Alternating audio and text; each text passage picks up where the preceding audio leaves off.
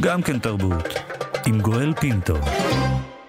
כבר 43 אה, שנים שהאורח הבא שלי הוא חלק מהחיים של כל אחת ואחד מאיתנו. 43 שנים שהוא חוט שדרה של התרבות הישראלית, של הקולנוע הישראלי. מהלהקה, סרטו הראשון, דרך דיזינגוף 99, זעם ותהילה, סוף העולם שמאלה, הסודות ועוד ועוד ועוד, למעלה מ-20 סרטים, כמו שעון, סרט אחד בכל שנתיים שלוש. עכשיו הוא חוזר עם סרט חדש, תמונת הניצחון. ניצחון שמו, סרטו המושקע ביותר, בוודאי מבחינה הפקתית, אולי גם האישי ביותר, ובטח אחד הפוליטיים שבהם, לא פוליטי במובן הפטיש חמש טון על הראש, הוא חכם מדי לזה, אלא פוליטי שאינו חושש להציג תמונה מורכבת יותר. נדמה שאם אצטרך לסכם את הסרט במילה אחת, זאת תהיה המילה סיפור. לא רק סיפור קולנועי, לא רק סיפור של דמויות, אלא הסיפור שכולנו מספרים לעצמנו. אנחנו זקוקים לסיפור כדי לעשות חסד עם עצמנו, כדי להרגיע את מכאובנו, כדי להגיד לא היינו רעים כל כך. ובסרט לכל אחד יש סיפור, לכל עם יש סיפור. הסיפור שהישראלים היהודים מספרים לעצמם, והסיפור שהמצרים הערבים, גם הם מספרים לעצמם. לב הסרט בתקופת הקמת המדינה, סרט שמשחזר את הקרב שהתקיים ביוני 48, אז נכבש קיבוץ ניתנים על ידי המצרים. והבמאי לא חושש, הוא מתבונן בעיניים של אלה ושל אלה, ובוחן את חייהם וגורלם של צעירים שנשלחו אל שדות הקרב משני הצדדים. ואולי, רק אולי, בעצם, בסוף, את חייו שלו עצמו הוא בוחן. אבי נשר, בוקר טוב. בוקר טוב, גואל. ברכות. תודה רבה על הברכות ותודה רבה לך על המילים החמות. עוד מתרגשים או זהו, מכינים כבר את הסרט הבא?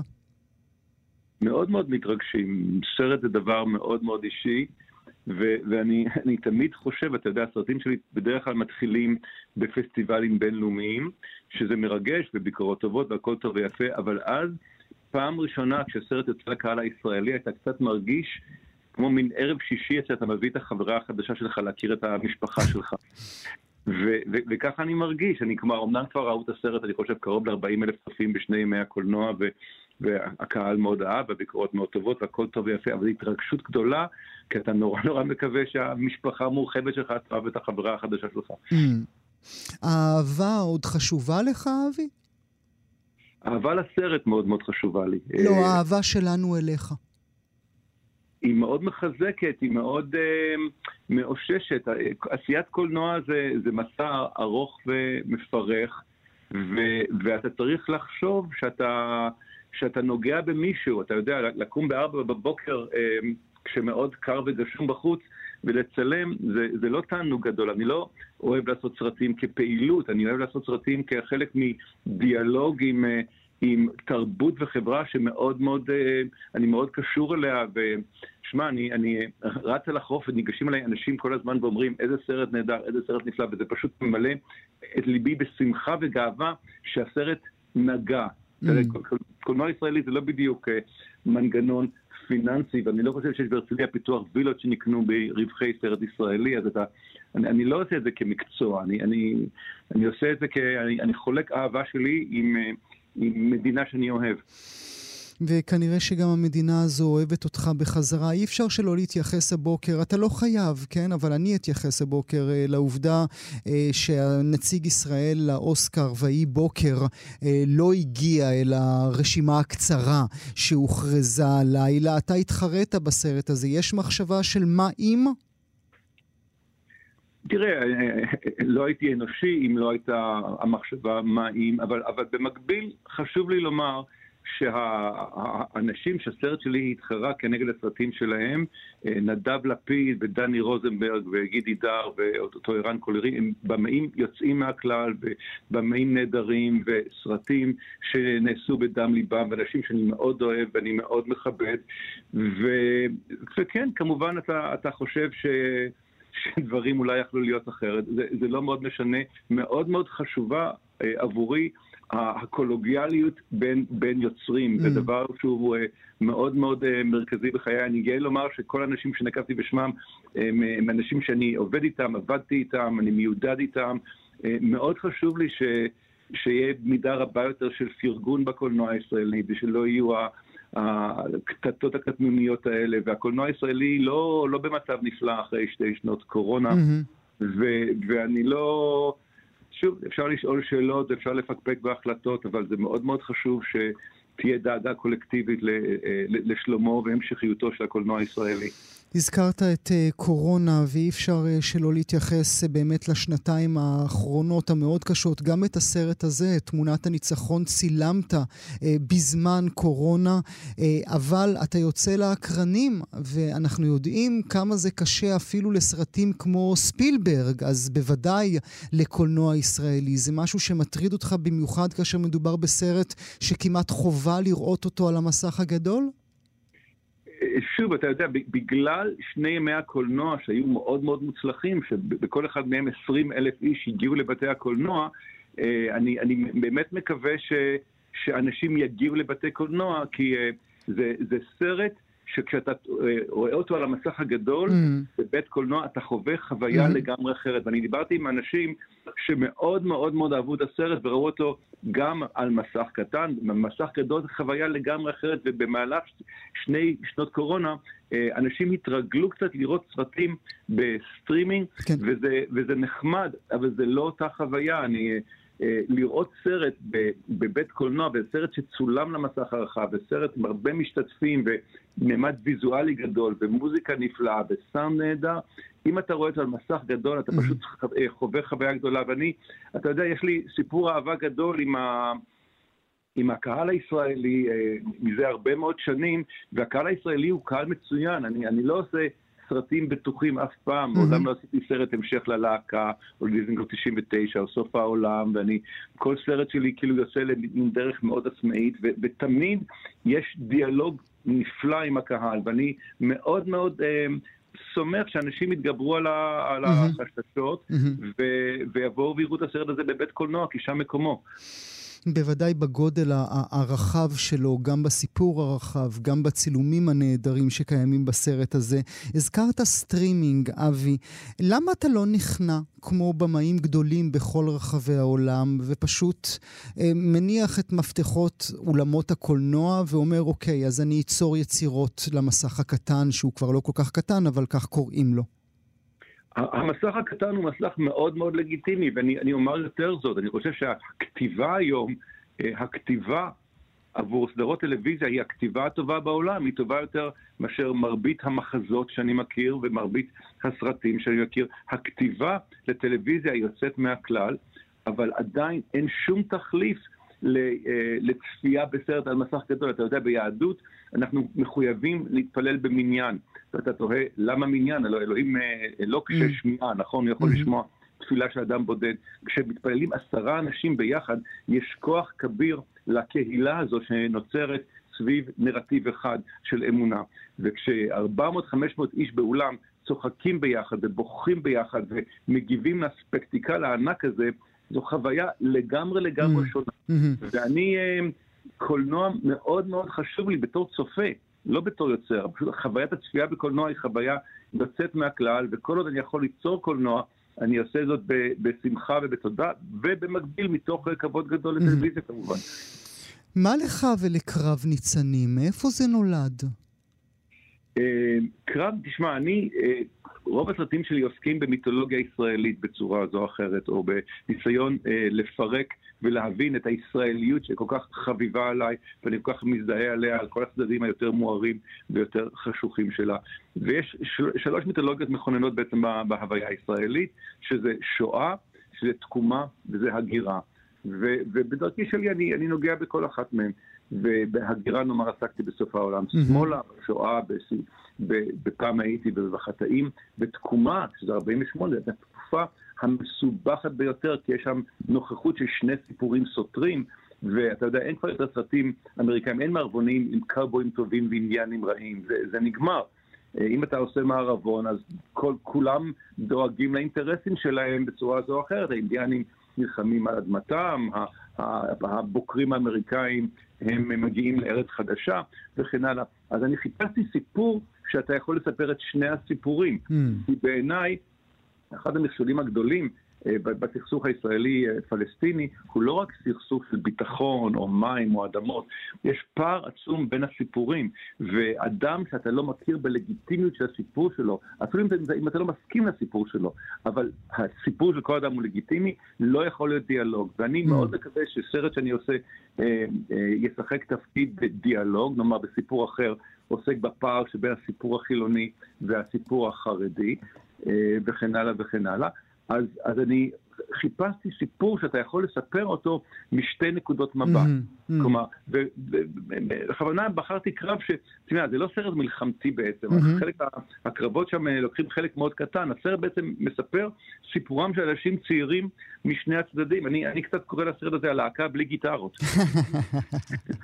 אתה יודע, זה, זה, זה, זה, זה, זה סרט מאוד מצחיק בדרכו, ועוד רומנטי בדרכו, ואנשים צעירים עושים דברים שטותיים, דברים נפלאים. זה סרט שמאוד מאוד עוסק בנעורים, mm. ואז מתקדרים ענני מלחמה מעל הראש. אז, אני, אז אני, רוצה, אני רוצה רגע להתמקד בנקודה הזו. האם ב, ב, ב, בסביבה הישראלית, בתרבות הישראלית של 2021, זה פשוט עבורך כיוצר לספר גם את הצד השני, לומר הסיפור של כל צד הוא לגיטימי. זה, זה נדמה, אלה משפטים שנדמה לי שלא שמעתי ממך אף פעם, וגם לא רבות ורבים מהיוצרים שלנו אומרים אותם בעשור האחרון. תראה, אם, אם תחשוב על הסרטים שלי, אפילו, אפילו נאמר הלהקה, בלהקה יש פעם ראשונה שבו יש דמות הומוסקסואלית בקולנוע mm-hmm, ישראל. Mm-hmm. פעם ראשונה באמת וחובה בלהקה, mm-hmm. נכון? כן? וכל העניין הוא להציג את הנוכחות של האיש הזה כאיש לגיטימי לחלוטין, שדרכו לגיטימית לחלוטין, כחלק מלהקה צבאית, שבה אנשים רואים דברים בצורה אחרת, אבל הם חייבים לקבל את דרכו כי הוא לגיטימי לא פחות מהם. והייתי רוצה לחשוב שדבר שכזה בסופו של דבר מוביל אה, לתפיסת עולם נאורה יותר אצל אנשים שצופים בסרט, בדרכו הקטנה והצנועה. Mm-hmm. וכמעט בכל הסרטים שלי יש גם נקודת מבט שונה לחלוטין מאשר הדמות שבסרט שמייצגת אותי. אתה יודע, נאמר בפעם הייתי, הנער החיפאי זה קצת אני, mm-hmm. הנער רמת גני. Mm-hmm. ניצולי השואה, כשאני גדלתי וחששתי מהם, ואולי התרחקתי מהם, ואולי קניתי את גרסת הצאן לטבח האיומה שהייתה אז נהוגה, אבל אני, כשכתבתי את זה, אני מאוד מאוד כיבדתי אותם בנקודת המבט שלהם, ואני רואה שכל הסרטים שלי... כן, מציגים... אבל, אבל כאן זה סיפור אחר. כאן אה, הרי מפמפמים לנו כבר יותר מדי שנים שיש דמון, ואת הדמון הזה אתה מצלם עכשיו כמו הילדים שלנו. תראה, אני הייתי בצבא, הייתי קצין מודיעין. וכשאתה קצין מודיעין, אתה לא מתייחס לאויב בתור דמון. אתה מתייחס אליו בתור הבן אדם שיושב מולך בלוח השחמט ומשחק את המשחק מולך. כלומר, כשאתה קצין מודיעין, אין לך את הלוקסוס הזה של אה, שמות תואר, כמו דמון, שטן וזה. כלומר, אתה מודע שמולך יש, יש אנשים עם אה, חשיבה ומחויבות. אתה, אתה לא קונה את הסיפור שלהם. תשמע, אני בחור רמת גני שגדל במיתולוגיה הישראלית, אני מאוד מאוד ישראלי ואני מאוד דבק במיתולוגיה שלי, אבל אני יודע שכדי לנהל דיאלוג, אני חייב לקבל את המיתולוגיה ההפוכה. וחלק מתהליך העבודה על הסרט היו שחקנים אה, אה, ערביים ישראלים או פלסטינים ישראלים, מה שקוראים לזה היום, ש, ששיחקו תפקיד קצינים מצריים. וזה לא היה להם פשוט. ואני אמרתי להם, חברים, אני לא רואה את העבר בדרך שאתם רואים, אבל אני אכבד את זה, וכשאני אביים אתכם, אני אביים את זה מתוך אמונה בדרככם, כי זו עבודתי כבמאי. Mm. ולדעתי זו הדרך היחידה. לא היה להם פשוט מאיזה בחינה? תסביר את זה רגע, אבי. תשמע, כל דבר שקשור ל-48 הוא נקודה מאוד מאוד רגישה ל-20% מתושבי ישראל. כי הסיפור, הדרך שבה הם רואים את, ה, את מה שקרה ב-48, זה סיפור אחר. לא, לא בכדי הסרט הקודם נקרא סיפור אחר, זה mm-hmm. סיפור אחר. הם רואים את זה אחרת מ-80% תושבי המדינה שמאמינים בסיפור שלנו. להם יש סיפור אחר, והם אזרחי מדינה, ואנחנו חייבים לחיות איתם ביחד, ואנחנו צריכים להימנע משומר חומות 2 ודברים איומים שקרו בתקופה הזו, והדרך היחידה זה לקבל את כך שהם רואים דברים בצורה אחרת מאיתנו, וראייתם לגיטימית. אנחנו לא יכולים להסכים איתם. לא צריכים להסכים איתה. אני אה, רואה את הדברים בצורה אחרת אה, מאשר השחקנים שלי, אבל אני מאוד מאוד מכיר בלגיטימיות. בכלל התופעות הנפלאות שקרו בצילומים, כי נשארנו באיזה בית מלון באר שבעי נידח, כי בנינו סט עצום במדבר, ובשבוע הראשון עוד היה השולחן של השחקנים היהודים ושולחן של השחקנים הערבים, ואחרי שבוע פשוט זה הפך לשולחן של השחקנים. Mm-hmm. והייתה שם חברותא נהדרת, mm-hmm. ועד היום הזה כל השחקנים נשארו בקייטה. אז, אז עצם, אז עצם, עצם אה, שימת הסיפור האחד לצד זה יהפוך אותנו לחברה בריאה יותר. זאת אומרת, כל הדגשים שאותם שמענו במהלך השנים על כך שיום העצמאות שלנו הוא יום הנכבה שלהם, זה משהו שאתה רוצה שנקבל כמשוואה. אנחנו, זה, זה חלק מההתבגרות שלנו כאומה. כלומר, חלפו 73 שנים, כל פעם שאני נוחת בנתב"ג אני נפעם מחדש איך שהמדינה הזאת צמחה והתפתחה, ו- ואני חושב שמגיע הרגע שבו אתה חייב להרחיב את הלב ולהכיל בתוכו גם את מה שאתה לא אוהב, כדי למנוע את המלחמה הבאה, כדי למנוע את הקורבן הבא. והדרך היחידה למנוע את המלחמה הבאה זה להסכים על הלא להסכים. כלומר, זה לייצר איזשהו מודל שהוא לא מודל מושלם. אם, אם תחשוב, המילה האחרונה בסרט סיפור אחר היא המילה נסבל. Mm-hmm, mm-hmm. בין חרדים לבין חילונים אף פעם לא תהיה הרמוניה. זה בלתי אפשרי, ואתה יודע, אומרים שהאויב של טוב מאוד זה המצוין, כן? אה, אי אפשר, אי אפשר לשאוף למצב שבו כולם יסכימים כולם, זה לא הולך לקרות. הסכמה לא תהיה דיאלוג כן יהיה, mm-hmm. ודיאלוג מוביל להחלטה על מודוס ויוונדי, על צורת חיים שבה אף אחד לא נהרג. הסרט שלי אומר שאין ערך עליון יותר וקדוש יותר מחיי אדם. כל ערך אחר מתבטל מול ערך חיי האדם, וכדי לקדש חיי אדם, אני מוכן גם להכיר בסיפור שהוא לא שלי, ואני לא בהכרח מכיר בו אה, כסיפור אמיתי, mm. אבל הוא סיפור לגיטימי, ואני אה, מכיר בזכותו של האחר לא להכיר בסיפור שלי כסיפור אמיתי, אבל הוא חייב להכיר בסיפור שלי כלגיטימי. כלומר, זה דבר שחייב לבוא משני הצדדים, וברגע שתהיה הכרה בסתירה, יתחיל הדיאלוג. זו תובנה של השנים האחרונות, אבי, שאין דבר חשוב יותר מאשר חיי אדם? לא, זו תובנה של בן אדם שלחם בשתי מלחמות ישראל, מבלי לעשות שום דבר אה, מרהיב מדי כ- כלוחם או כקצין, אבל זו תובנה של בן אדם שאיבד חלק גדול מחברי ילדותו במלחמות ישראל, אה, וזה בן אדם שמנסה להסתכל בעולם בעיניים מפוכחות. ובן אדם שהיה מעדיף ש, שאנשים לא יהרגו על דבר שבאיזושהי נקודה הופך לסיפורים. תחשוב על האמריקאים נאמר במלחמת וייטנאם. נכון לעכשיו, מביט לאחורנית, וזה סיפור. זה דבר שקרה. אין שום סיבה להמשך האיבה בין ארה"ב ובין וייטנאם, ואכן אין. הם המשיכו הלאה. באיזושהי נקודה אנחנו חייבים להבין שהמרחב הזה יתחלק בינינו לבין שכנינו, אף אחד לא יהיה מרוצה לגמרי, אבל צריכים למנוע את, ה, את האלימות המתמשכת, כי האלימות מושתתת על סיפור. Mm. מישהו מתדלק את האיבה הזו והוא מתדלק את זה סיפורית. נאמר בסרט שהנשק העוצמתי ביותר בעולם הוא הסיפור. אנשים יוצאים למלחמה mm-hmm. בגלל סיפור. ואתה צריך לפתור את הבעיה הזו דרך טיפול בסיפור, לא רק באדמות וביטחון mm-hmm. ודברים כאלה. מי הם מתדלקי הסיפור בעיניך? מתדלקי הסיפור הם אינטרסנטים משני הצדדים, שיש להם או מניעים אידיאולוגיים או מניעים פוליטיים, אבל הם בפירוש לא מחשיבים חיי אדם כערך עליון. יש ביניהם דברים חשובים יותר מערך אדם. יש אנשים שעושים את זה מתוך אופורטוניזם, יש אנשים שעושים את זה מתוך אמונה. ושוב, אם אתה מכבד את הסיפור של האחר, אתה חייב לכבד גם אותם. אבל אתה חייב אה, להילחם בעובדה שהם מקדשים את הסיפור כחשוב יותר מחיי האדם. אני פשוט שם את חיי האדם בתור ערך עליון. אני שומע את הדברים, את המילים אה, החשובות שאתה אומר, אבי, ואני חושב לעצמי שאותן מילים בפיו של אה, אדם אחר, של יוצר אחר, של במאי אחר, היו מעוררים דלקה. במקרה שלך הם אף פעם לא מעוררים דלקה, ואני תוהה מאיפה זה נובע. זה נובע מתוך שאני הכי ישראלי שיש. אני אוהב את המדינה הזו אהבה עזה. אה, מאוד מאוד קשה לי עם קולנוע אנטי-ישראלי. יש לי בעיה גדולה עם זה. אני, מאוד קשה לי עם קולנוע שהוא אנטי כל דבר. אני חושב שאומנות, אסור שתהיה בעד או נגד. אומנות צריכה להתמודד עם המצב האנושי ולתת לקורא או לצופה להחליט מה הוא רוצה לעשות בנידון. אני, אני מאוד מאוד לא אוהב קולנוע שמנפנף בדגלים. אני חושב שזה קולנוע אולי פחות, פחות אה, מורכב ומעניין ממה שהוא יכול להיות. אז הקולנוע שלי הוא אף פעם לא אנטי-ישראלי. אה, הקולנוע שלי הוא תמיד, אה, כמו שסיפור אחר, אני לא אנטי חרדי, אני לא אנטי חילוני. אני פתוח לכל הזרמים השונים של הדמויות בסרטים שלי, אני מכיר בלגיטימיות שלהם, ואני הבחור הרמת גני שחזר מאמריקה אה, להתגייס ליחידה, אתה יודע, אני הבן אדם הזה, אני לא השתניתי. אני, המקום הזה מרגש אותי, אני אה, מאוד אוהב תרבות ישראלית, אני בא, אני, אה, אני אחד משלנו, אני הכי אחד משלנו, אני אין לי... אתה יודע, יש לי סוכן שיוצא מדעתו למה אני לא עושה קולנוע אמריקאי, ואני עושה קולנוע ישראלי כי זה נורא מעניין אותי, וזה בא מאהבה. אתה לא מישהו שאפשר uh, פשוט uh, לנפנף אותו במשפט אחד פשוט של uh, טוב, הוא מצליח בעולם, הוא מרוויח פרסים, הוא זוכה בכאן כי הוא מוציא את דיבתנו רעה. אי אפשר להדביק את זה עליך. לא, א', זה לא נכון, אני, אני, אין דרך עלי אדמות שאני אי פעם אוציא אה, את דיבת המדינה לרעה, כמו שאני לא אוציא את דיבת אה, אימא שלי לרעה.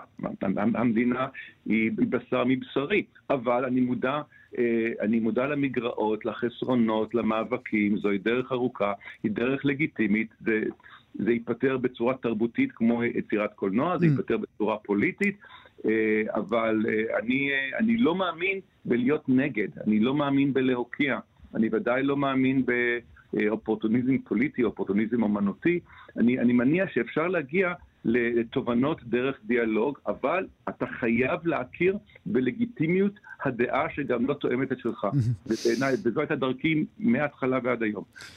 אני אה, אהיה רגע הסוכן שלך ואשאל את מה שהוא שאל אותך והזכרת את זה, אה, למה לא אמריקה? אחד הסרטים הכי שלך, שאני הכי אוהב, הוא חוקר המס שנעשה שם בכלל, נכון? בסוף, אה, בסוף נכון. שנות התשעים. למה בעצם לא אמריקה? מש, משתי סיבות.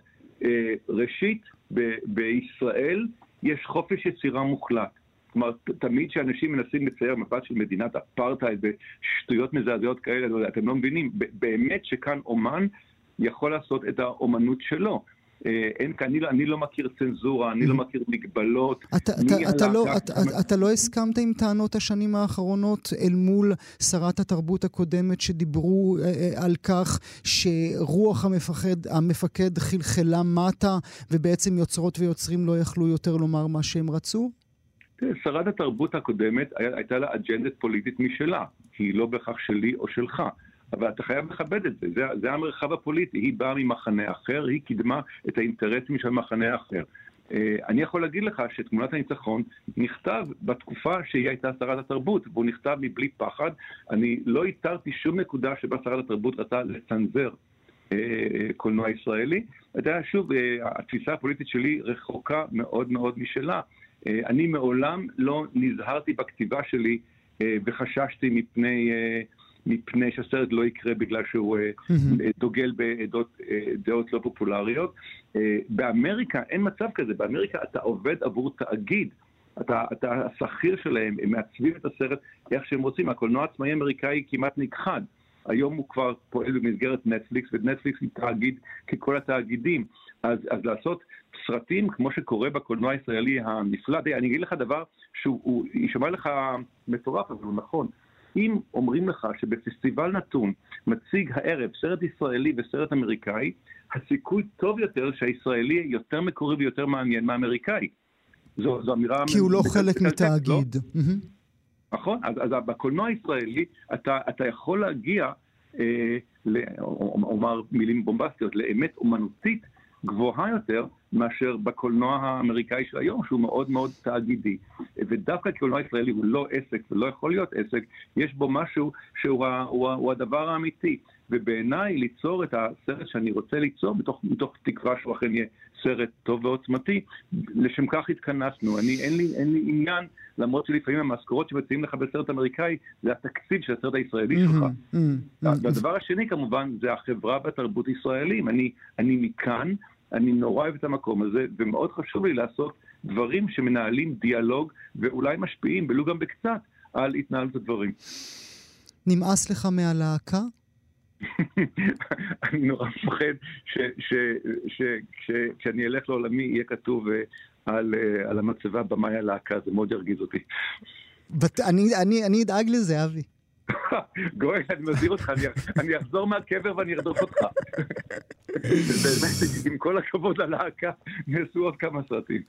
ובמיוחד הסרט הזה, מאזינות ומאזינים, אנחנו באמת מזמינות אתכם ללכת ולצפות בסרט הזה, תמונת הניצחון. הוא ראוי לראות אותו על המסך הגדול, הוא אחד הסרטים היפים של אבי נשר. אבי, אני רוצה לברך אותך ולהודות לך שהיית איתי הבוקר. גם כן תרבות. ראשון עד רביעי בין תשע לאחת עשרה. רק בכאן תרבות.